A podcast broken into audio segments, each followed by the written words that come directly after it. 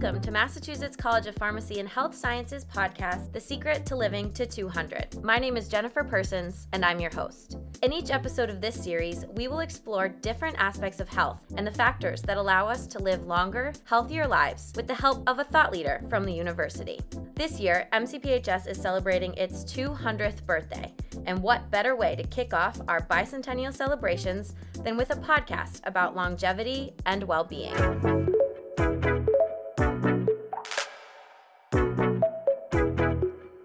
Me in the studio today is Scott Orrahood. He is an associate professor of physician assistant studies. Welcome, Scott. Thank you for coming. Thanks, Jennifer. So, before we dive into our conversation, we're going to start with an icebreaker question. And that is if you had a time machine and could travel 200 years into the future or 200 years into the past, which would you choose and why?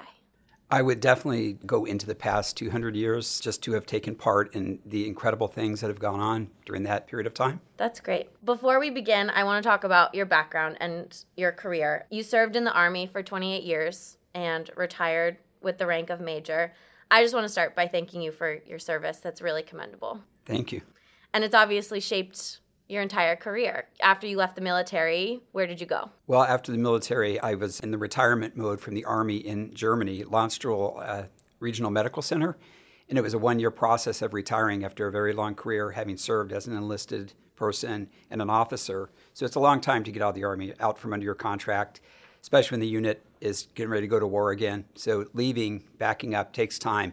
But from there, I moved on to Massachusetts. There was an opportunity that I had interviewed for about nine months before I left the Army, and that was here with this university in the PA Studies program in Boston. What was that like transitioning from being overseas to being in a higher education setting? Well, initially it was intimidating. Uh, my first year here, I literally worked about 365 days in a row, getting everything as best as I could. Because once I got here, signed the contract, got on board, it was about a three week process till I was teaching. But I didn't realize how deep it was, how deep the subject matter would be. So initially it was intimidating.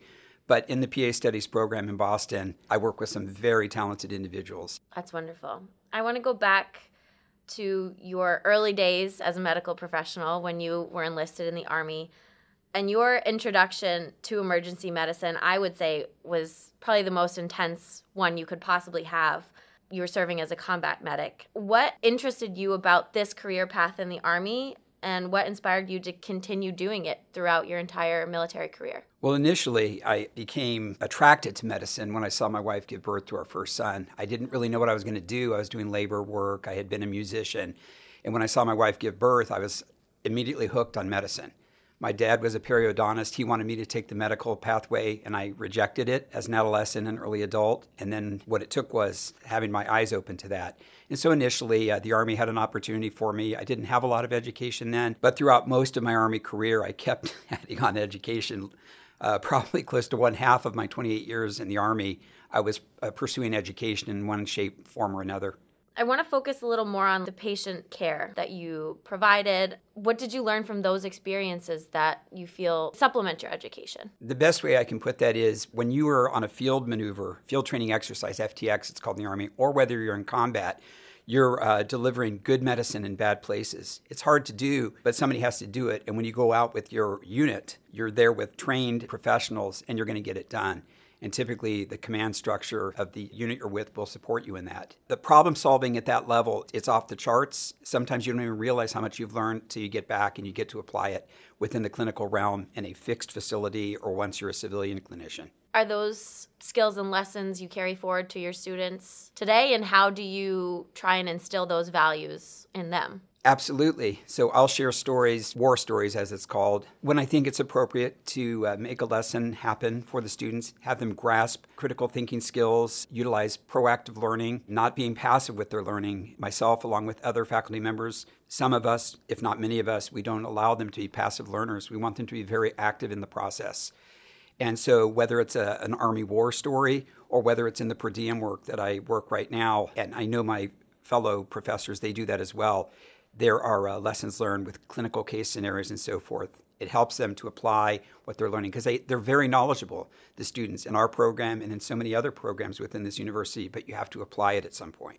So we're very big on that. And then what is the standard once they're through the program? You've kind of instilled those values and those lessons in them. What do you hope they can accomplish as they leave the university and begin to apply this on their own without the support of you and your other professors? We want them to be able to take care of you and your family member ultimately. I let them know, for instance, it may sound corny, but in the Army, the standard is whether you would share your foxhole with that soldier across from you. Would you share your foxhole with them? The standard in medicine is would I allow you to have my uh, family member cared for by you? Those are the two standards in the profession of arms and the profession of medicine. And you ultimately want those answers to be unequivocally yes, I would want you to care for my family. For instance, not only do we want that answer, if a student says to me, I'll try, I say, no, you'll do. It's very affirming. We make sure of that before they go out on clinical rotations. Some of the students still have a problem, uh, perhaps because they didn't believe the, the hard hitting nature of clinical medicine. But uh, I can't change the culture of the medicine. You can't nobody out there on a clinical rotation can change that. So uh, it is what it is. The students have to know it's coming at them, and they, they have to find a way to fit in and make it happen. The public now, we associate emergency rooms with acute and critical injuries. What other purposes does emergency medicine serve? A lot of the, the U.S. populace knows that emergency departments serve as a safety net that is particularly true if a person does not have a primary care practitioner, a PCP, or if their PCP is inaccessible. A lot of people don't know this, but having served in emergency medicine for years, roughly 85 to 90 percent of the daily census of patients seen are not emergent patients. So the challenges in emergency medicine is to find that 10 or 15 percent that if you miss a diagnosis, they're going to die or they're going to have a bad outcome. The morbidity mortality is right there always for 10 to 15 percent. So the challenge is not to miss that, but also to somehow try to make the other 85 to 90% of patients that aren't emergent happy. And that is a tall task for anybody to try to provide. That's why the burnout rates in emergency medicine are quite high. Wow. What can we do about that as a system, as a society? How can we prevent that and the burnout from emergency medicine professionals? That is a tough question. It's almost a loaded question. Ultimately, it comes down to whether there's, for instance, socialized medicine versus hospital administrators, if it's not socialized medicine, making sure that emergency departments throughout the U.S. are not shutting down at the rate they've been shutting down over the last 10 years or so, and providing clinics, for instance, urgent care clinics. In the last five to 10 years, I've seen many popping up. And that is a nice uh, fallback plan. Not as expensive to deliver urgent care medicine, and that fits with that 85 to 90% of patients that typically are not emergent. So I would say more urgent care clinics and make sure that people are finding a PCP if they have to get insurance, get help getting insurance. That's again, that's a tall task as well. Well, and there's only so much you can do if you're working in the ER to do those things. Yes, working in the emergency department or any clinic, if somebody comes in hemorrhaging or they have an airway issue, they're having a seizure, no matter what, me, anybody else in medicine is going to do what they have to do initially and ask about health insurance later. So there's that aspect of uh, the delivery of emergent care, also immediate care, emergent care. And you mentioned that emergency rooms recently have been closing. I'm also hearing stories anecdotally that they've been inundated basically since the onset of COVID, and that relief hasn't really come. Do you see an end to this trend? I know you alluded to it, but what can we do to try and reallocate that care? That is such a tough question. I don't know how tough it would be to stand up, like in Los Angeles County. I know a couple or more major trauma centers shut down.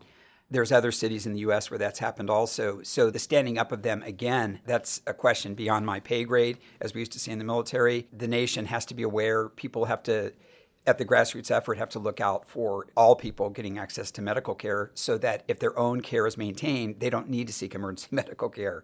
That's the uh, idea about preventive medicine and having a primary care clinician to help you. That makes sense. When you mentioned that the vast majority are not actually emergent, I didn't know that. And I think raising awareness about that as a potential issue and hindrance to emergency care that's an important thing to get out there. Yeah, it was a statistic that was uh, repeated to us while I was there in uh, initially, it was a level one trauma center in Germany. It was for the entire region of Europe and the, and the soldiers coming back from mm-hmm. Afghanistan, from Iraq, Syria, etc. So while I was there at Landstuhl, there was a big emphasis on us being aware of the ESI, Emergency uh, Severity Index. And for instance, a level one and a level two patient, that's somebody that's in a very bad way, maybe in what's called extremis. And then you have a level three person that might have a kidney infection and a fever, maybe some abdominal pain. And then you have level four and level five patients. So it was my experience while I was there, whether I worked on the trauma side of the emergency department or the fast track side of the emergency department, the majority of patients were level three, level four, and level five patients.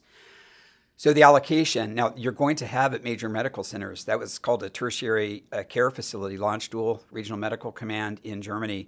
So that that's a given that you're going to have that medical setup right there. Seven miles away from us was Ramstein Air Base, where there were a lot of medical uh, assets there. Even there, with patients and their family members having access to family medicine physicians and pediatricians, a lot of the patients would still come after hours when it was convenient to right. the emergency department. So we're going to see them, of course, but that's mixed in with uh, while we're dealing with patients on occasion that were, came in in a critical condition in extremis. Does that also contribute to wait times in the ER because obviously the people in more severe condition get pushed to the front? 100% because also with HIPAA, so one of the challenges that can also bring on burnout to a clinician, especially in emergency medicine, is that the patient that's in the waiting room doesn't get to hear that the person with chest pain is now being resuscitated. They don't get to hear that the female with the GYN problem has an ectopic pregnancy. They don't get to hear that the child that fell off the chair has a, a possible brain bleed. They don't get to know those things. And so, with their stubbed toe or their sore throat, their perception is they're waiting too long for care when you work in emergency medicine, you are constantly reminded, hey, the patients are getting upset about the waiting time. And you're dealing with life threatening stuff. And, and just the stress of that, you don't want anybody to have a bad outcome, of course. You have to sleep well at night. You're in the midst of some very tough stuff, tough decision matrices.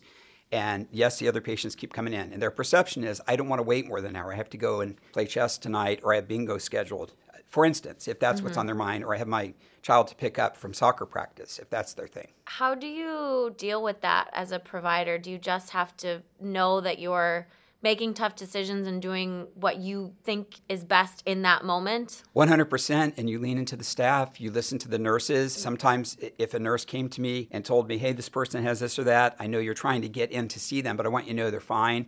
Take another few minutes with that patient, then you can come and see them.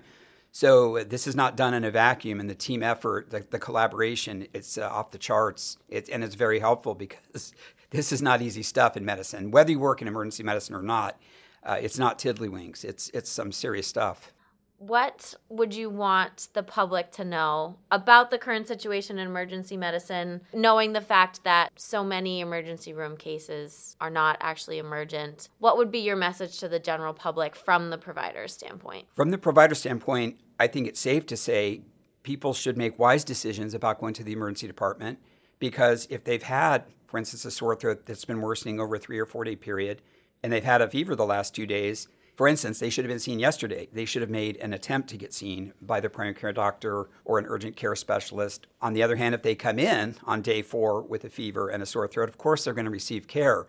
But the point is for people to be mindful about their symptoms and not to brush them off and then just say, well, that's okay if I worsen. I thought it was going to get better, but if it worsens, I'll just go to the emergency department because a lot of other patients are thinking that same way. And so if they uh, bypass their uh, primary care doctor or PA or nurse practitioner and they show up glommed in the uh, waiting area, there's going to be some unhappy people because of the wait. Do you approach the work and the task the same way that you did in the military? Very much so. The challenge of, for instance, working up a patient that might have bronchitis.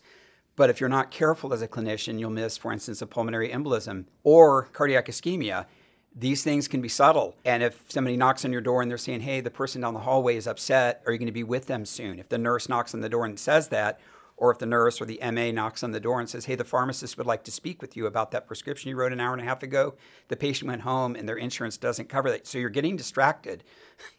this stuff goes on. So uh, the challenge is there. Just the approach and the mindset when you're dealing with patients and when you're teaching students how to deal with patients is that – they are going to be thrown into situations that are difficult and uncomfortable, and they are the ones who have to persevere through them. Correct. For instance, formulating a differential diagnosis list, if you're working in primary care medicine, you're going to think about what is most likely and come up with plausible differential diagnoses, be that three, five, or seven differential diagnoses. Whereas in emergency medicine, trauma care medicine, your first three, four, five differentials are on what's going to kill the patient fastest life, limb, or eyesight. And that's another thing. So when you're performing that type of medicine, there's no room for error. And we want our students to know that, and we do impart that to them, that knowledge. It's a high standard, but sounds like one that you're choosing individuals who can rise to the occasion and you're giving them the tools they need to be able to succeed once they go to work and start doing it. They definitely have all the tools. And uh, from the late Leo Buscaglia, he had been a teacher. I think he taught elementary school before he was at USC. He wrote a book called Love. It's about platonic love, for instance. And he said in the book, it had a great impact on me when I read it many years ago. He said, We call ourselves a teacher, but we don't teach anything. He goes, We facilitate other people's learning. And so that's really how I see my role with this university is uh, they're smart. They teach themselves. They have all the things they need. They've got the knowledge. Now it's let's make it happen. Let's help you be a critical, excellent problem solver, solving problems at high ordinal and be confident about it. Don't say you're going to try. We need you to do it. They will do it. That's wonderful. And all the problems and challenges you described, the more people we can get into the field with that mindset, hopefully the sooner those things will improve. Yeah. If they believe that they're going to see tough cases, because we don't shy them away from that, we don't give them soft answers. We tell the students you're going to have challenges during the course of a shift. So, yeah, you might have three in a row where it's a stub toe, a scratchy throat, and a rash. But the fourth and fifth patient could be they're on death's door, diabetic ketoacidosis, acute alcohol withdrawal, brain bleed. So the first three might be easy, and the next three might be, how am I going to fix this? And they rise to the occasion? Yeah, absolutely. This has been an internet trend, so I want to get your take on it with your experience in emergency medicine. What are three things you would do to stay out of the ER? Okay, first of all, number one, obtain a PCP if at all possible. Uh, number two would be listen to your clinician's advisement. So, whether that's from a PCP or it was a very kind and caring nurse practitioner or PA that saw you a couple weeks ago, if they told you to do something or not do something, you should listen to that. They're medical professionals, they know what you need and what to avoid.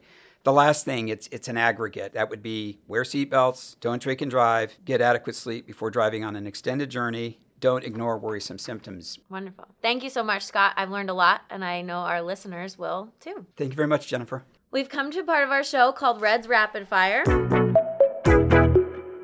I'm going to ask you a short series of questions, and the goal is to answer them as quickly as possible. Are you ready? Yep. Okay.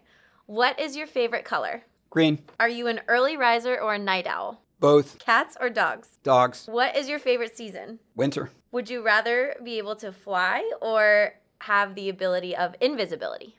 Fly. Who is your role model? Two individuals Leonard Mason and Mike Davidson, two of my uh, PA colleagues, very, very dear to me. What was your dream job as a kid? To be a fireman, perhaps long ago, hard to say.